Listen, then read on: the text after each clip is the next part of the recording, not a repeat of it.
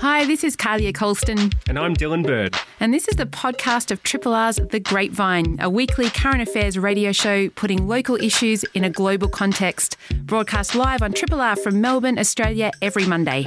Hope you enjoy the podcast. And if you have any feedback or would like to connect, hit us up via the Triple R website. And Defence Minister Peter Dutton's being called reckless and desperate for his anti China rhetoric, which he ramped up again last week. He said China had made a decision about who they're going to back in the next federal election. Uh, at the end of last year, the same minister was criticised for saying dark clouds were forming in the region and countries would be foolish to repeat the mistakes of the 1930s. He also recently called Vladimir Putin an ageing dictator. Writer Jeff Sparrow's on the phone, and uh, good morning, Jeff.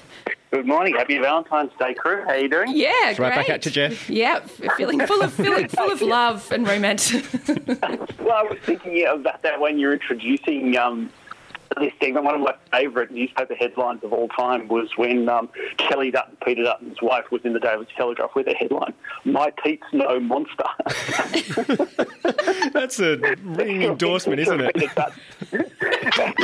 say nothing can be more romantic than that. If it, except perhaps um, uh, ScoMo's wife on um, 60 Minutes last night explaining that her husband wasn't a psycho. That's right. I know it's, it's beautiful. It just it's very touching. Well, the prime minister didn't have the best week politically last week. Um, so maybe what, they, what do you mean? He was playing the ukulele. I know. And, for him now. and people were sending mean text, text messages. Um, well, they emerged at least. People crossed the floor against him. Yeah, he was playing the ukulele. Having a great old time. um, I mean, in his context, what purpose does Peter Dutton's anti China and Russia rhetoric play, do you think, Jeff? Yeah, it's really interesting, isn't it? Because you can see this in terms of um, Dutton's efforts to return uh, the Liberals in the next election, but of course you can also see it in terms of Peter Dutton's own efforts to install Peter Dutton in the Lodge. Because of course he was the initial challenger um, to Malcolm Turnbull um, at the last spill. And you'll recall that he launched his challenge thinking that he had ScoMo's backing before uh, ScoMo suddenly revealed that he was going to uh, run himself. So we know Dutton has leadership ambitions and has had so for a long time. We also have a fairly clear sense that uh, there's no love lost, even on Valentine's Day, between Peter Dutton and Scott Morrison himself. And if you kind of think of um, the credentials that Peter Dutton might offer to, you know, put himself forward as a potential challenger, well, really, if you read the kind of people who back him, so Andrew Bolt is a big Peter Dutton um, backer, Peter, Peta Credlin as, as well. The, the, the, things they put forward are intensified culture war um, or national security. And I don't think there's very much appetite for more culture war right at the moment, but uh, intensified um, hysteria about uh, national security seems like the best bet going. And, um, you know, that's what Dutton's been playing to the hilt, hasn't he? Like, um, you know, saying in Parliament that uh, China wanted Labor to win the election, saying that, you know, that we're in a situation like the 1930s. I think all of this has to be seen in the context, um, both of the election, but also Dutton's manoeuvrings within the Liberal Party.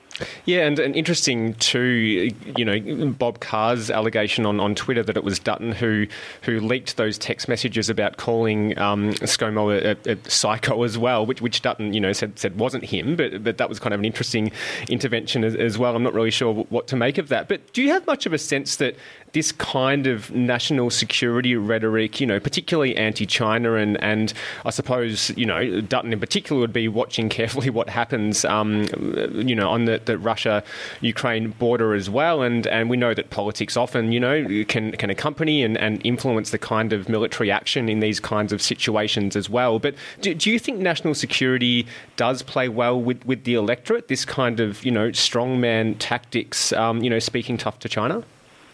Yeah, it's a really interesting question. I mean, remember last time Dutton was really making play with stuff was around the so-called African gangs, um, you know, scare um, some time ago, and that clearly did have a resonance amongst uh, some voters. But I don't know about the China stuff at the moment, it seems to me, you know, every poll that you see um, talking about the prospects of, say, a conflict with China shows that, you know, Australians as a whole are very, you know, um, reluctant to get embroiled in, you know, an intensified new Cold War. Of course, that might change if the the um, political temperature the world over heats up a bit, and that's why I think, even in terms of domestic politics, the crisis in Ukraine is really important. So, one of the strange things about the um, the situation there is that the Americans are much more bellicose um, and over the top around the situa- about the situation than the Ukrainians are themselves. So, you know, President Zelensky has recently been saying, um, uh, call, uh, decrying the atmosphere of panic that's been created by the Americans and demanding to see what information they have to suggest that an um, invasion is imminent. Now, I don't know whether it is or, or not. But why are the Americans so concerned about the situation in the Ukraine, which is um, obviously a long way away from America? Well, I'd suggest that the real issue for them um, isn't the invasion of Ukraine, but the potential invasion of Taiwan by China.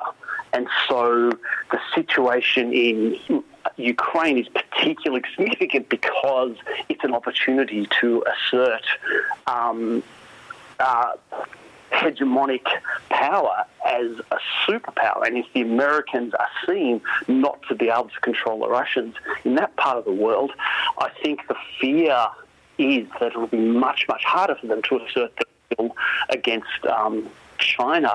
And I think that, that, I mean, Dutton was pretty much saying that um, in the papers this morning as part of his attack on the Labor Party. He was saying, well, you know, we see now this this, this situation in Ukraine. There's potential for um, China to be emboldened by this.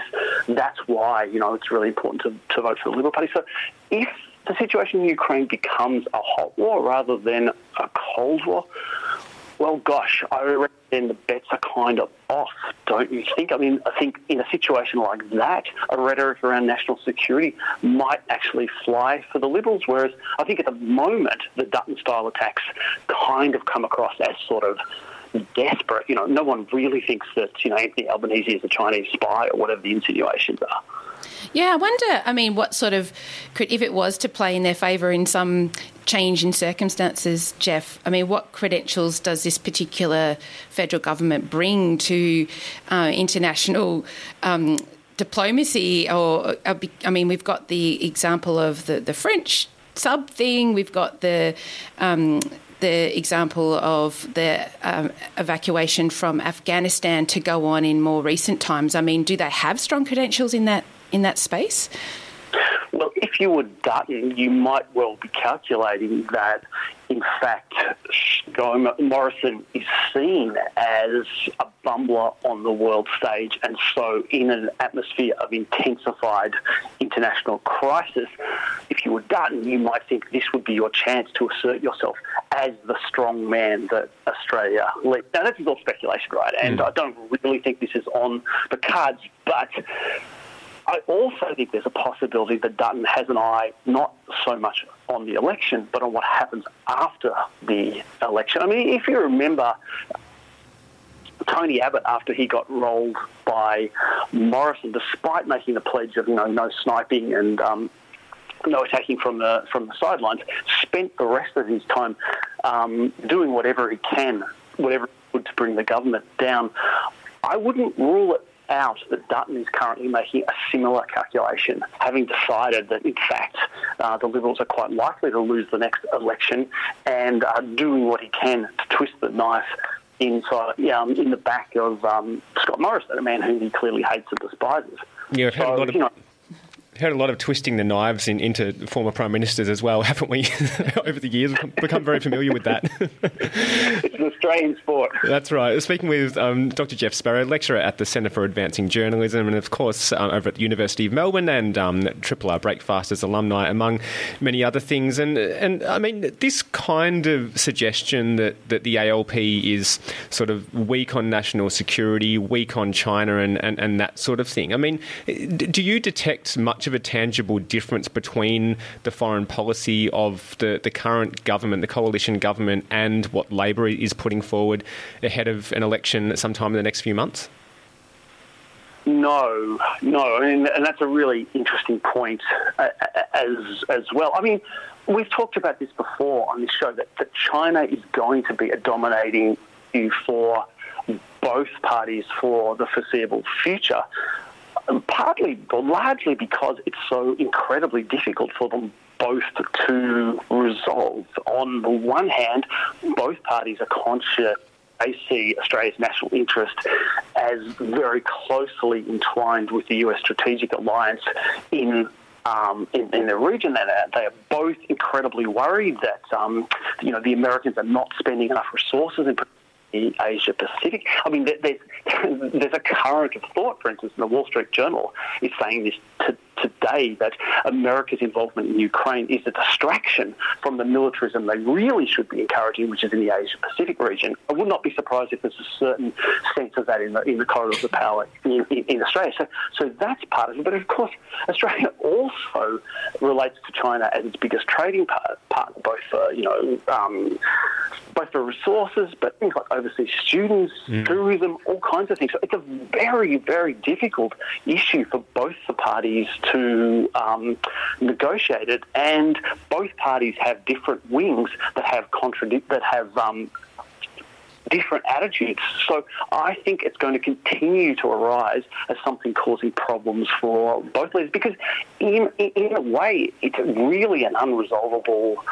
Um, contradiction. There's, you know, John Howard used to say, "Well, we don't have to choose between the United States and China. But increasingly, both China and the United States are saying, well, actually, you do have to choose, and which one is it going to be? And I don't think any of the politicians really have an answer to that. And so I think the question will just keep coming up again and again in different ways throughout the political debate. Yeah, and it's interesting. I mean, I was flicking through a newspaper today, and while some of the articles were around Ukraine and, and the, the, the kind of comments that, that Peter Dutton and others have been saying, and the other was trying to get Chinese tourist dollar to Australia, trade relations, student numbers, things like that. And particularly with regards to tourism, it was quite interesting. It wasn't so much around the anti China rhetoric in our politics, was around the COVID threat to their to their health. And I thought that was quite interesting that in amongst all this, do you think that the the pandemic itself might loom less large in an election um, if this is where the focus goes, Jeff, with reporting to, to these kinds of um, debates and issues and discussions? Yeah, I mean, I, I think you put your finger on it, Talia, in terms of what a complicated and difficult issue this is because, of course, well, I mean, partly if you're a Chinese tourist, you're, you're, you're conscious that China has so far managed to keep Omicron out more or less entirely, and you know, so there's a concern if you come to a country like Australia, you may not be able to, you know, come back, or you may be you know, stuck in quarantine for a long time. But of course, as well as the the strategic conflicts between um, uh, the United States and, and China, which Australia is caught up. Australia also has a long history of domestic anti-Chinese sentiment, you know, stretching mm. back to the, the days of the, the Yellow Peril, which is separate from that strategic issue, but is obviously related to it. So every time there is this saber rattling by someone like Dutton talking about, you know, um, sinister foreign governments pulling the strings or whatever, I would expect that you would see an, an uptick in that kind of anti-Chinese racism because you know like it plays into all those old tropes of you know sinister you know Chinese manipulators pulling the strings or or, or whatever. So it's a very very complicated um, situation, and you know one thing I think that we need is we need to actually have an honest and open discussion about the China issue and the threat of war that goes beyond the strategic priorities of politicians and actually begins to take in the public as a whole. So people themselves can be involved in this debate and, and, and realise what's at stake and start to say, well, what would we like to see happen in the Asia Pacific, not just what you know what the foreign policy mandarins would like to see happen. Yeah, I realise that I um, often will switch channels if I'm watching telly and I've got kids around and I see like fighter jets on and build up and uh, mm. it's just a lot at the moment. Um, I, I can't get enough of you, Jeff, and I will be tuning in on Wednesday night to an event that you're um, in conversation with Tony Birch tell other people about it because I think it's flipped online now. Yeah, so it's a, a, thing at Readings that Tony and I are doing um, about my climate change book, um, Crimes Against Nature. It was going to be in store, but it was. I think Readings is starting to open up now, but when we were it was still online. So it will be on the dreaded Zoom, but that does mean that um, everyone uh, can come. So 6.30 and you can just book through the Readings website and um, it would be lovely to see some Triple R listeners there, even if only virtually. Yeah. Sure to be free. a great chat. Yeah, I know. I'm really excited about it. Yeah. Um, catch you on Wednesday, Jeff. Yeah, cool. Thanks, Thanks, Thanks, Jeff. See ya. Bye. Uh, Jeff Sparrow, author and journalism academic. Triple R on FM, digital, online, and via the app. Thanks so much for being here. It means a lot. And electricity is not only an essential service, it's increasingly our ticket to a net zero future. Electrifying everything, so long as it's renewable electricity, that is, is how we're going to achieve massive emission cuts. And we can all help a little with this transition through our choice of power company. And Greenpeace has released its latest green electricity guide. Hannah McLeay is here to tell us um, who comes on top of the table and other stuff. And it's great to have you with us, Hannah. Good morning. Hi, Helen Carrier. Thank you so much for having me on this morning. No worries. And I mean, before we reveal, or you reveal, who the greenest companies are by your measure, um, what do you factor into your assessments and, and what providers um, did you choose to assess for this um, green electricity guide? Yeah, so Electricity Guide is a really easy to use website that ranks Australia's electricity providers from the most green to the least green. Um, we know that choosing an environmentally friendly electricity provider can be really confusing for consumers, so we wanted to take all of the hard work out of that um, by doing all the research for people. So what we've done is we've ranked um, the large majority of, of electricity providers in Australia um, using uh, a number of different criteria. So we put a lot of thought into the criteria that we use as part of this guide, and that includes whether they're providing clean, renewable energy to their customers, whether they've committed to ending coal use by 2030, whether they've committed to halting any new fossil fuel expansion, their support for new renewable energy, how transparent their marketing is, and whether they're causing pollution or environmental harm. And on that question of, of, transparency, I mean, how easy is it to get this information out of power companies? Yeah, so we know that that is part of the reason that choosing an environmentally friendly electricity provider can be so confusing for customers because a lot of providers really aren't that transparent about where their electricity comes from and they like to pretend that they're a lot greener than they actually are. Um, so we've looked in a lot of detail around things like the emissions intensity of the electricity that they're providing, what their climate policies are, um, and these are things that for your average consumer can be quite hard to find. And we wanted to do all of that research for people just to make it as easy as possible to see which electricity companies are greenwashing and pretending that they've got great environmental credentials when really they're just still burning coal, and which electricity providers really are as green as they say they are. Yeah, and I mean on that, um, one thing one thing that occurred to me when reading through the report and and having a look at the rankings, um, this popped into my mind. So indulge me for a second.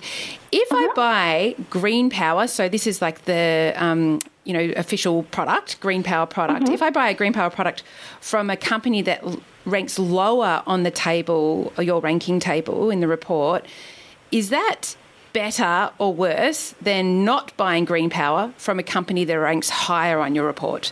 Because um, it seems to be different. It's not just the renewable energy that's being assessed here. It seems that there's a whole kind of company values and approach that's being considered um, in your green electricity guide. Yeah, and that's a really um, that's a really interesting question, and I think it's a question that a lot of consumers are asking as well. Um, we're focused on companies that have overall really good green credentials um, and that are really focused on bringing more new renewable energy into Australia's electricity grid. There are a lot of power companies that offer green power um, that are still burning coal, and we want consumers to be choosing electricity providers that instead of burning coal are, you know, bringing more new renewable energy into the grid, and we think that's the way that consumers are able to have the most impact. Um, so whilst, you know, Green Power is an excellent program, it's, um, yeah, it, people should really be choosing electricity providers that overall have really great green credentials. Yeah, that's that's a really um, sort of interesting explanation because it's it's I've recently gone through the process of, of deciding a new um, a new energy retailer to go with, and, and that was a, a question that was very much at the forefront of, of my mind because a, a mm-hmm. reality for a lot of people as well is is of course price, and, and there might be mm-hmm. you know many people out there who want to want to make the best choice possible, but also you know might have um, have sort of budget constraints as well. Did that sort of mm-hmm. did, did price factor into this at all, or is it is it purely just based on the green credentials of of uh, energy retailers? Yeah, so taking, I guess taking a single snapshot of electricity prices can be quite complex, and it, you know, it depends on the state that you're with and all that kind of thing. Um, so pricing hasn't factored into our rankings, but what I can tell you is that the families that we've worked with to switch to greener electricity providers have been really pleased with the bill estimates that have been provided. And as the world moves more towards renewable energy, the cost of going green is only going to get cheaper and cheaper, whereas the cost of fossil fuels will just keep going up. So it's a really great time to move to renewable energy. Okay, so uh, and I mean, I was I was also interested because with the I've always used that Victoria Price Compare website, you know, the Victorian Government mm-hmm. Energy Compare website, to have a look at the kind of deals on offer for exactly the same reason is this uh, motivation is like there's so many offers out there and so many different deals out there. Um, can I get a better deal by by swapping? So would you uh-huh. say to use those two interchangeably if people did have price points and they were looking, I want a green provider, but also need to consider the price? Would you use them yeah. interchangeably, like the two kind of ranking guides, I guess? Yeah, I think great idea. I think if so long as consumers are choosing an electricity provider that ranks near the top of our guide, you know, there's a, there's a broad range of electricity providers that are really green and that are bringing more renewable energy into Australia. Um, so I definitely recommend that they shop around, have a look at who those top providers are, and then they can reach out to the electricity companies or look at other um, comparison websites to um, yeah, to make a decision on cost as well. We're speaking with Hannah McLeay. She's with Greenpeace and talking about the, the recent launch of the Green Electricity Guide. It's been, I think, four years um, between Green Electricity Guides, and, and this um, involves ranking the different energy retailers in Australia based on their green credentials. Um, all right, drum roll, take us through who, who sort of came out towards the top of your ranking, Hannah. Yeah, sure. So we had um, we had a number of electricity providers at the top of our rankings this year, which was really exciting. Sitting at the top of the rankings, we had Enova Energy and Diamond Energy. So Diamond Energy is a electricity company that generates um, renewable energy. Enova Energy is another electricity company that gives 50% of their profits back to the community, and they also source their electricity from customer distributed solar panels from their customers and from Diamond Energy. Um, sitting underneath them, we had a number of other four to five star ranked electricity providers who are also really great options for people to choose from. So I'd recommend that people go in and have a look at what those top ranked providers are um, and make a decision, sort of, uh, yeah, make a decision about which electricity provider is best for them. What the Green Electricity Guide really highlighted this year is that there is a big gap between the electricity providers that are really legitimate on climate and electricity providers that are holding Australia back. Um, and we saw at the bottom of the Green Electricity Guide, we have providers like AGL, who's Australia's biggest climate polluter. They scored just one star out of five and they're really still relying on coal. Joining them in the bottom with other large electricity providers like Origin and Energy Australia, who instead of investing in clean, green, renewable energy, they're still investing in things like um, their coal power stations and in gas. We really need these companies at the bottom of the rankings to start doing the right thing and to commit to going 100% renewable by 2030. But while they refuse to, we recommend that their customers do consider switching to a company that's doing the right thing. It's such a quick and easy change, but it can make an absolutely massive impact. Yeah, it's interesting that a lot of the bottom ranking companies are what, what they call gentailers, like generators as mm-hmm. well as retailers, whereas the top ranking are more in the retailer space. Um, but, you know, um, interestingly, there were a lot of um, consumer concern around the changing of hands of Powershop. So Shell bought Powershop, mm-hmm. but Powershop's still in the top 10 of your ranking. I'd be, I, I think, for those 6,000, or I think 6,000 people change companies for those that, that haven't done that. Um, I think that's a good news story, is it? So yeah, so the acquisition of um, PowerShop by Shell had definitely had a big impact on their rankings. It moved them from first place in our last green electricity guide down to tenth. Um, the, the, acquisition at this stage has only just been completed, um, but the good news is that PowerShop is still sourcing a lot of its electricity from its previous owner, Meridian, who do generate renewable electricity. Um, what we do need to reflect, however, is the fact that Shell is one of the world's biggest climate polluters, whose mining of fossil fuels is having a really devastating impact on the environment and on climate change. And like you mentioned, we can see, you know, from this huge number of providers that have switched away from PowerShop, that customers do really care about that. Um, and yeah, that's definitely been reflected in their drop in the rankings this year.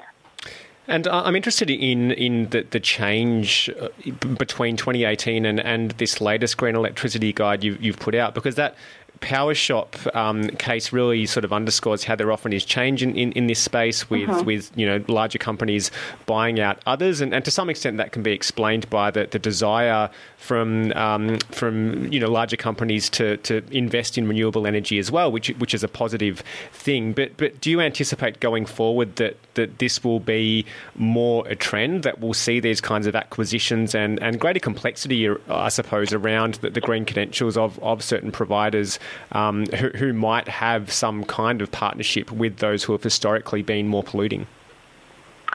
Yeah, I think that's a really interesting question. What we can definitely see is that the electricity space is moving really, really quickly. It's changing all the time.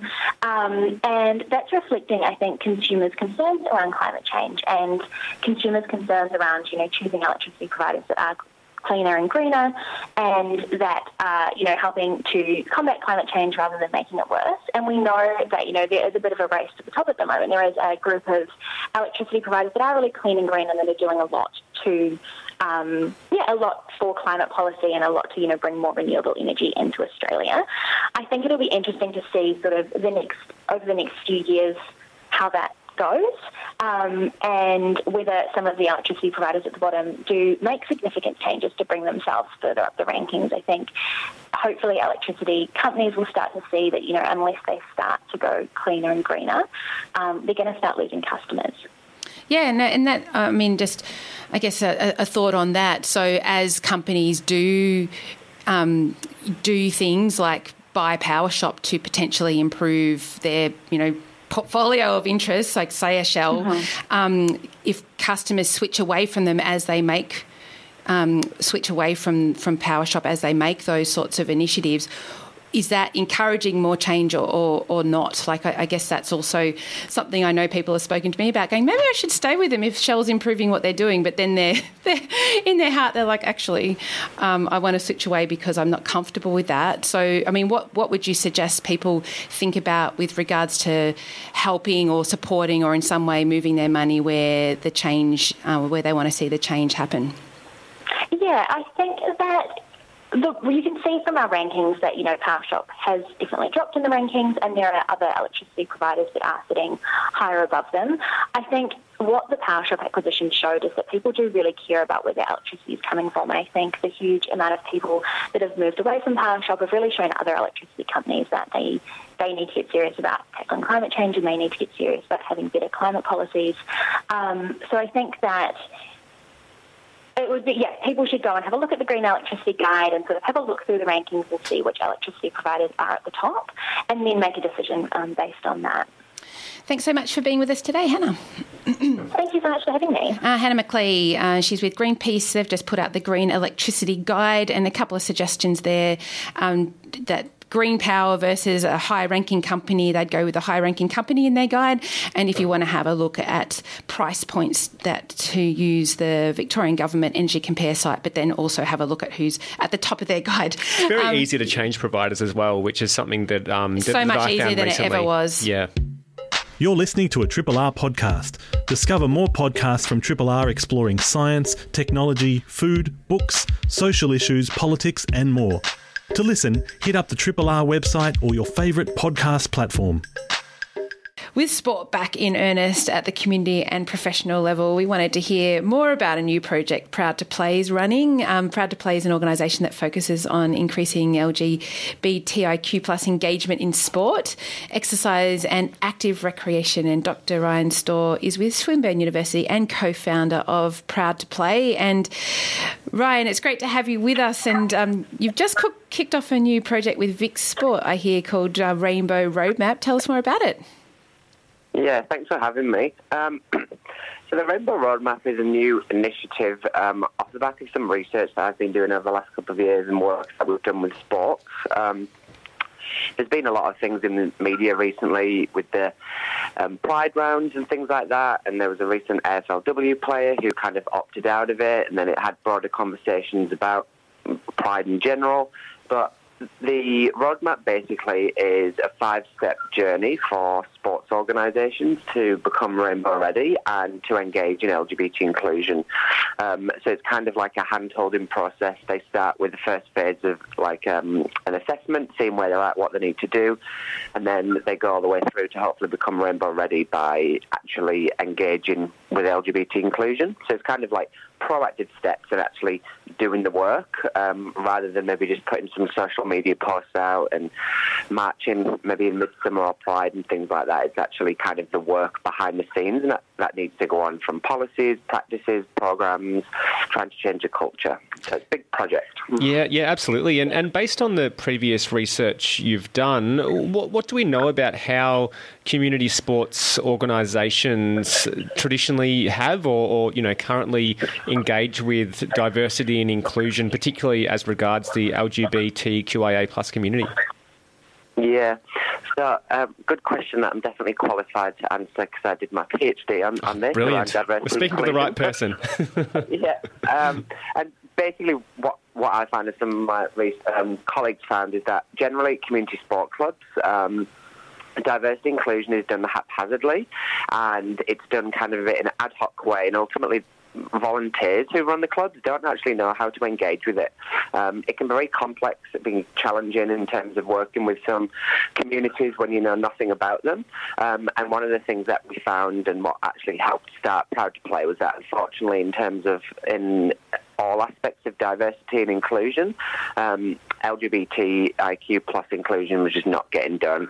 Um, it seems too difficult, too hard. We don't know how to have conversations. We don't have any gay players, all those types of things. But then homophobia was obviously very, and still is very um, common.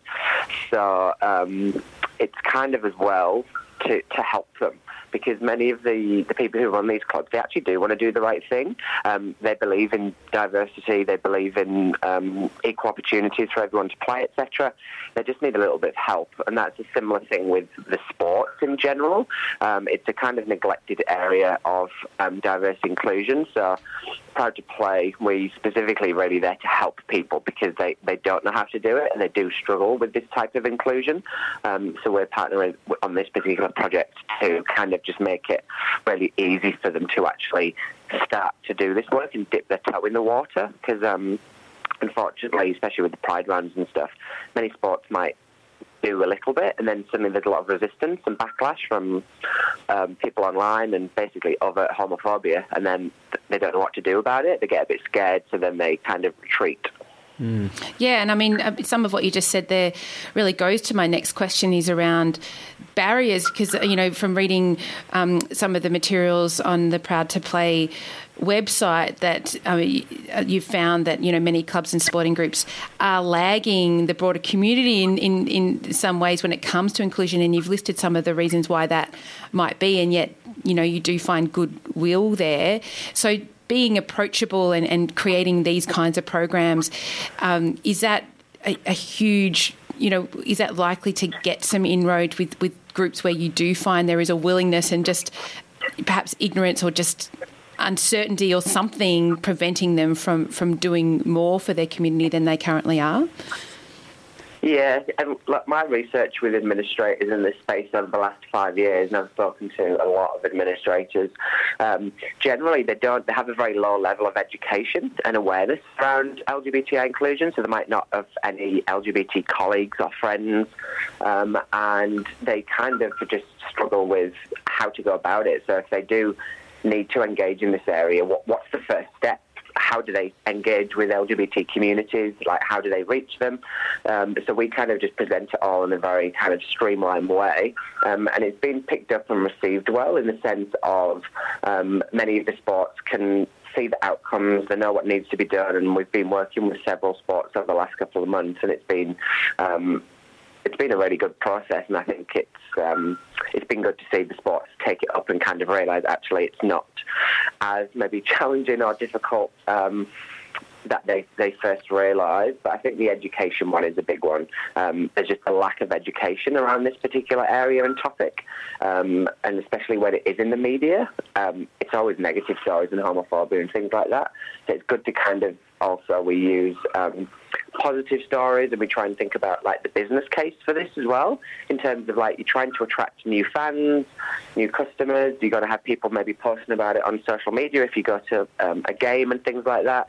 So it's very much as well thinking about how it can benefit their business as well as obviously um, helping LGBT people with um, discrimination and challenges they might have in these spaces yeah, and I mean, obviously, sort of, you know, your your main research and focus, I, I suppose, is on community sports groups, you know, clubs and, and, and organisations. But do you have much of a sense of how much impact change in those larger leagues makes, um, you know, volunteers or administrators at the local level more willing to engage in this kind of work? Because I'm thinking about the sort of really positive sort of pride stories coming out, particularly through the AFLW, which I think has brought the sort of AFL football community and, and, leadership so far forward in recent years since that emerged. And I mean, there's been a pride round in the AFLM for quite a while, but it feels like it's taken on much more resonance and significance through the AFLW. Is there more willingness to, to sort of do the work and engage with these issues and, and I suppose seek the assistance of the likes of Proud2Play to, to embed some of these values of inclusion within local clubs? Yeah, definitely. Um, especially at the local level, most of like our work, especially around trans inclusion. Um, so we do a lot of work around trans and gender diverse young people, and a lot of clubs reach out for help and support because there are a lot of trans kids who are playing sport, um, and uh, they need a little bit of help and assistance in, in some of the um, some of the challenges that might come, for example, registration forms and things like that. But um, the the community level definitely. Um, some of the sports organisations they weren't necessarily always forthcoming in wanting to do this. So sometimes we do have to advocate and try and get people over the line and get people to do stuff because many of the sports over the years have dragged their feet on this and they've been able to kind of get away with doing nothing, whereas we're trying to hold people account um, accountable now. That's why it's great the partnership with VicSport because they're kind of the peak organisation for all the sports and state sport organisations here in Victoria. So we can kind of work together to think and to try and get sports to actually do it. And the ones who aren't doing anything um, or aren't doing maybe as much as they could be, then we can kind of gently pressure them and try and work with them to to make these changes. We're speaking with Dr. Ryan Storr, who's with Swinburne University and co founder of Proud2Play, about a, a new um, project called Rainbow Roadmap together with VicSport. And look, it just sounds like, like such a fabulous project. And I mean, the, the kinds of, straight away when I, I, I read more about what you were doing, um, Ryan, uh, it made me think about you know recent media um, discussions around language use. For instance, for, for commentators not to call AFLW players girls, but to call um, call the players players and footballers and things like that, rather than um, you know. And we do. Uh, I think you know here boys and girls, even for, for grown men in AFL M, for instance, and that sort of categorisation. Um, it, it, seems like a small change, but uh, I, I, think it wouldn't occur to a lot of people that uh, being more inclusive in just you know conversation or or um, categorization like that, um, you know, it's it's a small shift to make potentially. Yeah, and language is a really important one because um, at the local level, especially in terms of studies on homophobia and biphobia, transphobia, it's mainly around language um, and offensive language and things like that in terms of homophobia in particular. But with the um, like gender neutral language. So it benefits LGBT people, but it also helps drive gender equity. Um, so many sports organisations are kind of embracing gender equity um, now in terms of some state government stipulations around the area. Um, but it can be difficult because uh, there's a lot of pushback to this. So I'll give you an example. We um, partnered with Vic, VicSport and VicHealth on a resource to help um, community sports clubs in this area.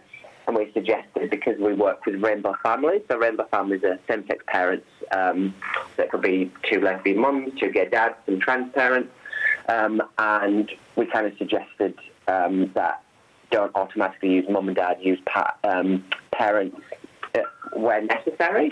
And the Herald Sun did a story saying that we were telling everyone to um, not call anyone mum and dad and things, which was an outright lie. But that shows the challenge around this area because it's kind of seen as oh, woke and things like this. But it's just basic language use and it, it benefits everybody. Um, and that's why I think it'll be interesting to see how the AFLW goes because they have a couple of non binary players now who go by they, them pronouns. So I think it will be interesting to um, see how that pans out and how people kind of change their language and moderate their language just to be mindful of all athletes. Um, I think that will be a really good thing. Yeah, absolutely. So, if organisations do want to engage with this Rainbow Roadmap project, what does that involve and, and what does it look like? Yeah. So the project is um, it's different for every organisation depending on if you're a large organisation. Um, we, for example, have a, a like modified rainbow roadmap for community sport clubs as well, and basically they they get in touch, they can sign up, and they would commit to making change in this area and they would go through the five steps. The first phase is around an assessment, and then you've got education, so educating yourself on these issues, and then you do some community consultation, and then you go through to engagement and enactment. So the enactment phase is basically when you're enacting and living and breathing the values of diversity inclusion, especially around LGBT athletes um, and employers, etc. Um, so yeah, anybody who in an organisation um, or sports club who wants to kind of just make some changes to be inclusive of all people, but LGBT people in particular, um, please get in touch, um, have a look on our website, and we can kind of help um, with that journey. Thank you so much, Ryan, and and you, um, that people have somewhere to go now. I mean, you described in our conversation today that people don't know where to start. Well, this is somewhere to start, and the website is proudtoplay.org.au. And all the best with the new Project Rainbow Rainbow Roadmap. Um, we'll speak to you again, no doubt. Thanks for listening to this podcast of Triple R's The Grapevine, a weekly current affairs radio show putting local issues in a global context. Broadcast live on Triple R from Melbourne, Australia, every Monday. Hope you enjoyed the show, and if you have any feedback or would like to connect, hit us up via the Triple R website.